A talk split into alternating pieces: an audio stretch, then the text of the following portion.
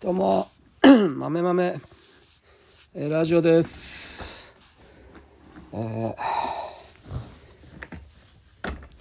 今年は年末雪が全然降らないので最高です。めちゃくちゃ最高です。もう来週週間天気予報もずっと気温が高いまま最高です。もうこの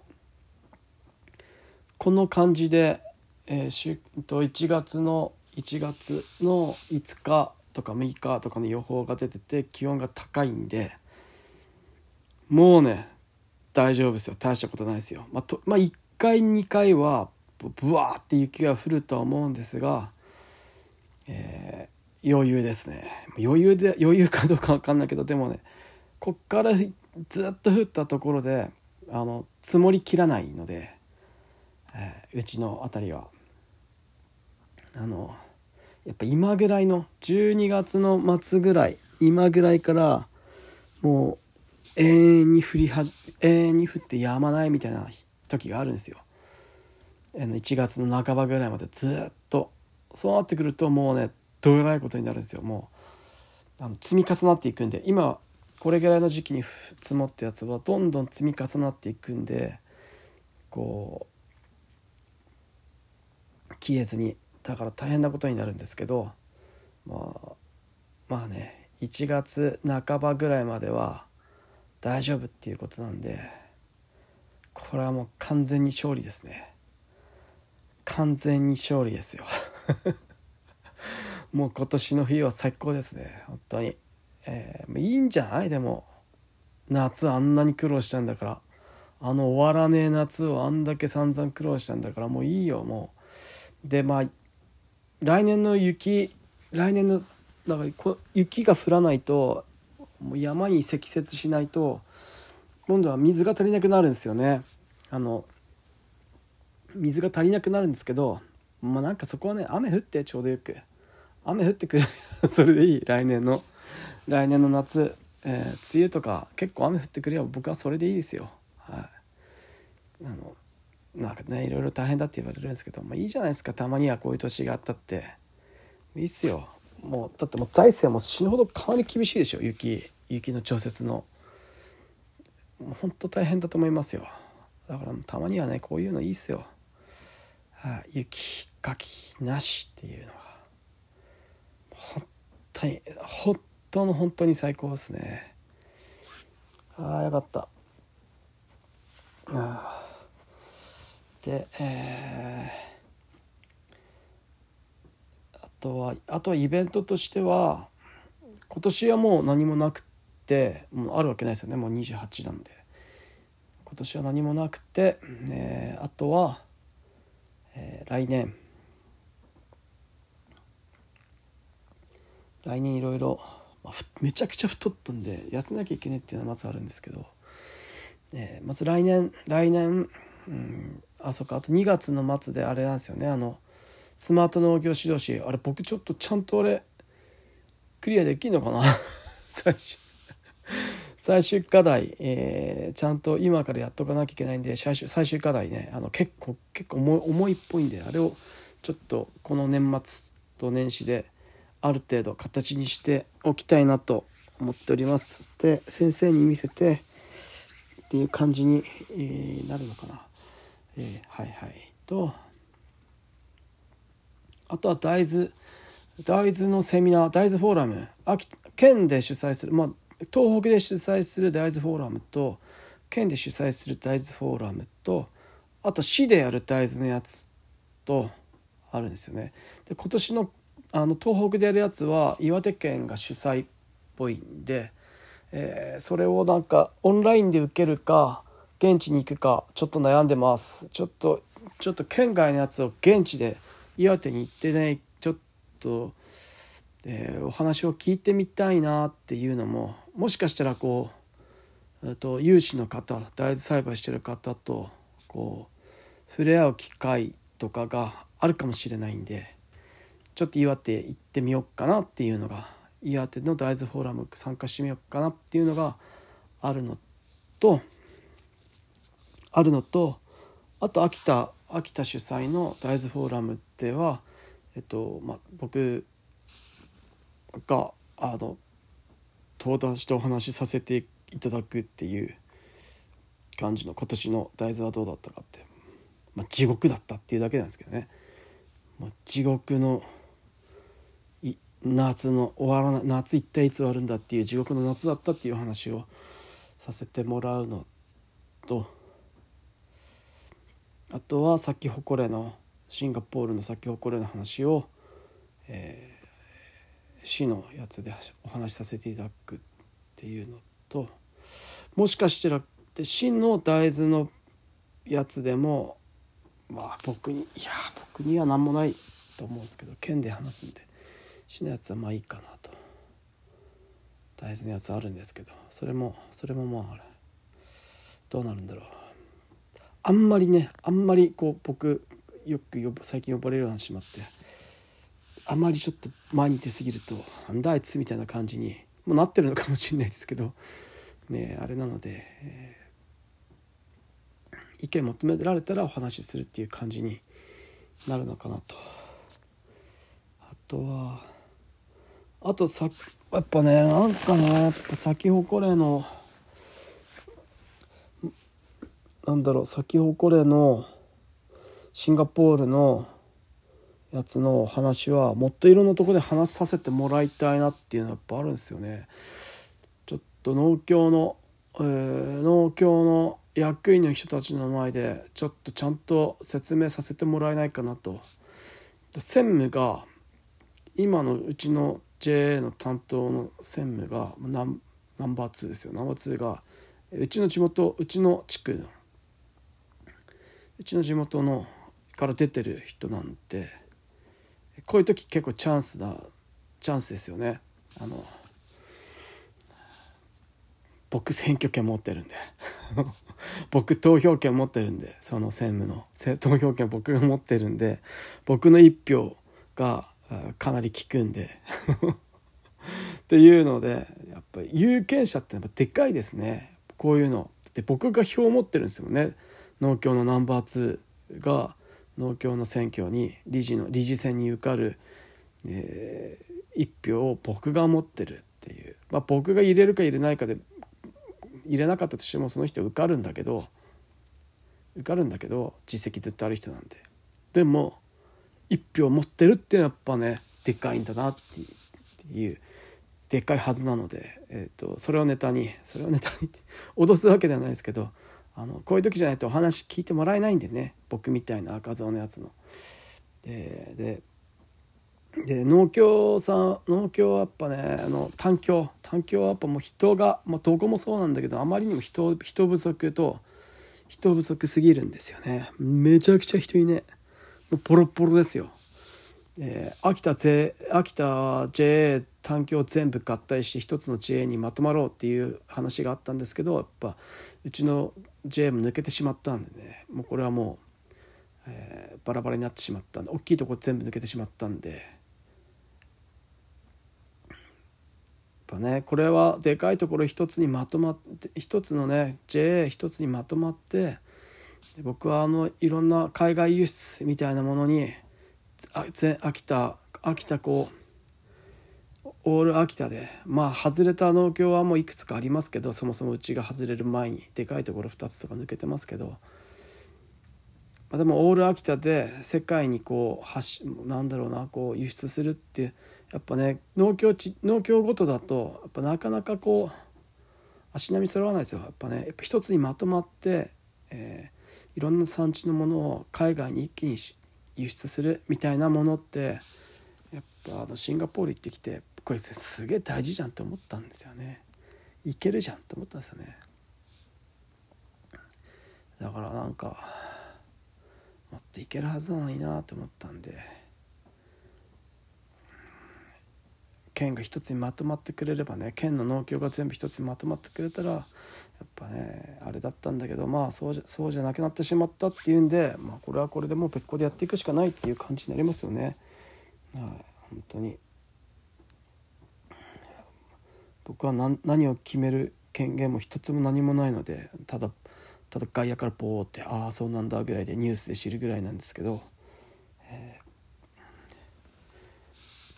ー、枝豆枝豆できてえな。枝豆できてえな。枝豆でね行くことができたらね最高ですよね。楽しいっすよね。先ほこれお米で行って枝豆で行ってで大豆の加工品で行ってで焼き芋で行くっていう感じになるんですかね。焼き芋焼き芋。秋田芋じゃないですからね。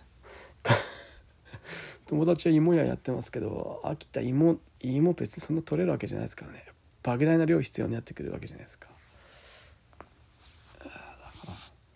茨城。すごいっすね。一気に動くっていう。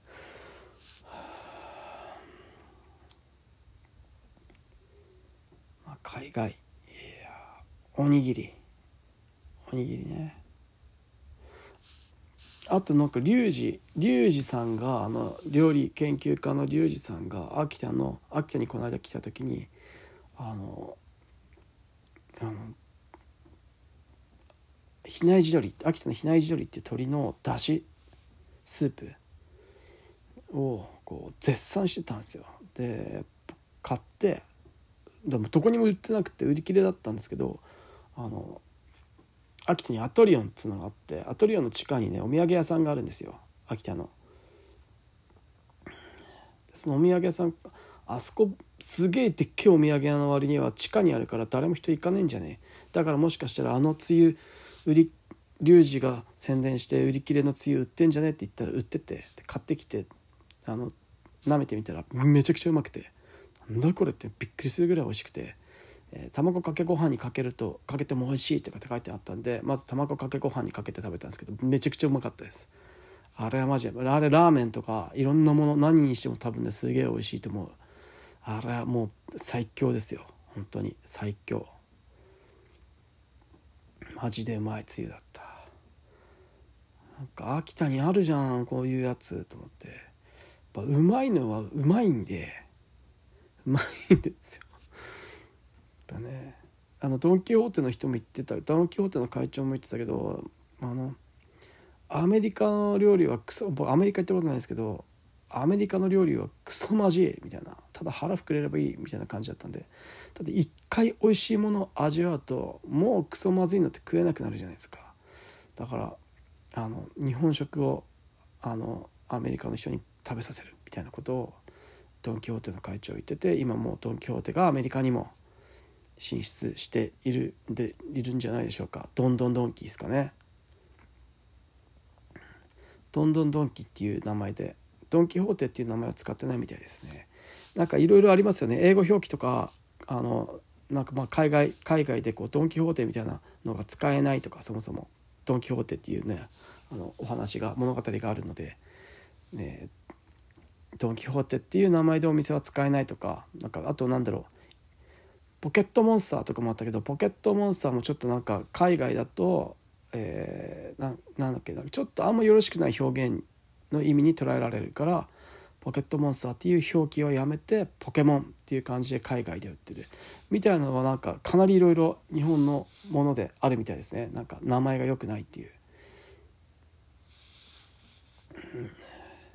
だからまあそれどうなのか分からないですけど、まあ、ドン・キホーテはドンドンドンキっていうあの名前で海外展開してるってだからあの雑貨屋じゃないですよね。雑貨屋じゃなくてあの高級スーパー。超高,、うん、高級スーパーよりもちゃちょっと下の高級スーパー。明治屋とか伊勢丹とかの高級スーパーとかありますけどあれもシンガポールにあってうちらはそこで今年今回お世話になったんですけどそこほどは高級じゃないけどえー、中級でもないぐらいの、まあ、若干ちそのそこそこ高級っていう感じだったと思います。東京ホテさんだと質もね質もめちゃくちゃ良くて値段もあのそれなりにいい手頃だっていう高級スーパーほどではないけど手頃にいいっていうことで13店舗すげえっていう感じですね。日本本当どのスーパーに行っても日本物が、バンバンめちゃくちゃ売ってるんで本当ここ日本かよって思うぐらいあれですね。まあ外国の人が日本に来てプリンプリングルスいっぱいっぱい売ってるの見てプリングルスいっぱいあんじゃんって思うのと同じ感覚なのかもしれないですね。それぐらい日本のあのあのカップヌードルとかポテトチップスとかあとキノコの山とかタケノコの山とかああいうものがバーっていっぱいあるっていう、ね、普通に並んでるっていう感じですかね、はい、だから美味しいものはそういうふうにして、えー、普通にもうどんどん世界に進出。あどんどんドンキのどんどんどんどん行くっていうことなのかど どんどん進出してるっぽいですけどねなんか。すげえなと。まだまだ進出しおにぎりっていうのは最高のキラーコンテンツになるみたいなこと言ってたんでまあ、ぜひ咲き誇れも、まあ、秋田小町でもいいんですけど、まあ、秋田小町はもう知られているのであのシンガポールでは秋田小町はもうバンバン売れていたのでまず棚が秋田小町の棚がもあのお米パックの佐藤のご飯の秋田小町がすげえ棚がね広かったんですよ。だから売れてるってことで、棚広く取ってあるってことは売れてるってことなんでおわすげえって思ったんですけど。咲き誇れもそういう感じで、えー、秋田小町よりも上のランクの米だっていう、えー、なんかこうあれでっていう感じでなんか、えー、海外の人たちに浸透してくれたらいいなと秋田のお米だっていう秋田の咲き誇れっていうのは最高だっていうのをちょっとね言ってほしいですね、はい、最近はもうなんかそればかりを考えております。あやっぱ気になりますねやっぱ。今インバウンドでインバウンドで、えー、海外の人が日本にいっぱい来てると。で日本食をめちゃくちゃ食うと。ここでだからそこで、えー、東京首都圏で試食販売会みたいなのを、え、海外向けにやるってインバウンドインバウンド客向けにやるみたいなのは本当に大事だなと、えー、思いました。だからもう日本人に向けるっていうのももちろんやんなきゃいけないんだけど海外のお客さんもすげえ来るんで海外のお客さんに向けても試食させる。でパンフレットも海外向けのパンフレット用意しておくっていうのは本当に大事だなっていうふうに思ったんでここはもう本当しっかりこう、えー、なんだろう漏らさず機械損失なないようにやっていけたらいいなっていうふうに、えー、思っております。これは多分感じてるんじゃないですかね。これもちょっと僕も僕もあの多分豊洲とかいろいろ東京とか銀座とかで多分いろいろやってるんでそこら辺ちょっとねえー、なんだろう行った人の感想僕まだ聞いてないんで聞きたいと思いますねなんか。はい。すごい大事だと思います本当に。すげえ大事だと思うんで。あの。で来年は秋田小町40周年なんでまたなんか新たに秋田小町をの美味しさを再認識してもらうっていう何かこうイベントがあればいいかなと思っています。それにぜひぜひ首を突っ込んでいきてえなっていう 顔を突っ込んでいきてえなっていうふうに思っております。はい。でまたなんか出張みたいなのがキャンペーンで連れてってくれたらいいなっていうふうに感じてますね。はい。楽しかったんで。なんかやっぱこのちっちゃい田舎でずっとアクセクして動いてたのがで今年みたいに救急で病院に行って不整脈だか頻脈だか分かんないけど動機で行ってうわ俺の人生ここまでか とかって思ったりしたのが、えー、一気にこう海外海外に行くっていうやつのこうなんだくっついていけるっていう。のはもう最高じゃないですか。あとは積んどくの方は読むのかな。なんかまた今年も読むとかって言って読まなそうな気がするな。すんげえ積んどくの本いっぱいあるんだけど、ね、読みたいんですけど気持ちは読みたいんだけどあの溜まってるタスクがあまりにもありすぎて全然集中力湧かねえって。ここら辺上手い人たちどうやってるんですかね？切り分け。読書する時間とか。多分起業家の方と経営者とか多分タスクなんて山積みなわけじゃないですか。でもなんか多分本とか読んでるじゃないですか。あれなんかどうやって読んでんだろうと思うんだけどやっぱみんな任せてるからなのかな、まあ、そこまでなんか詰めてやってないのかな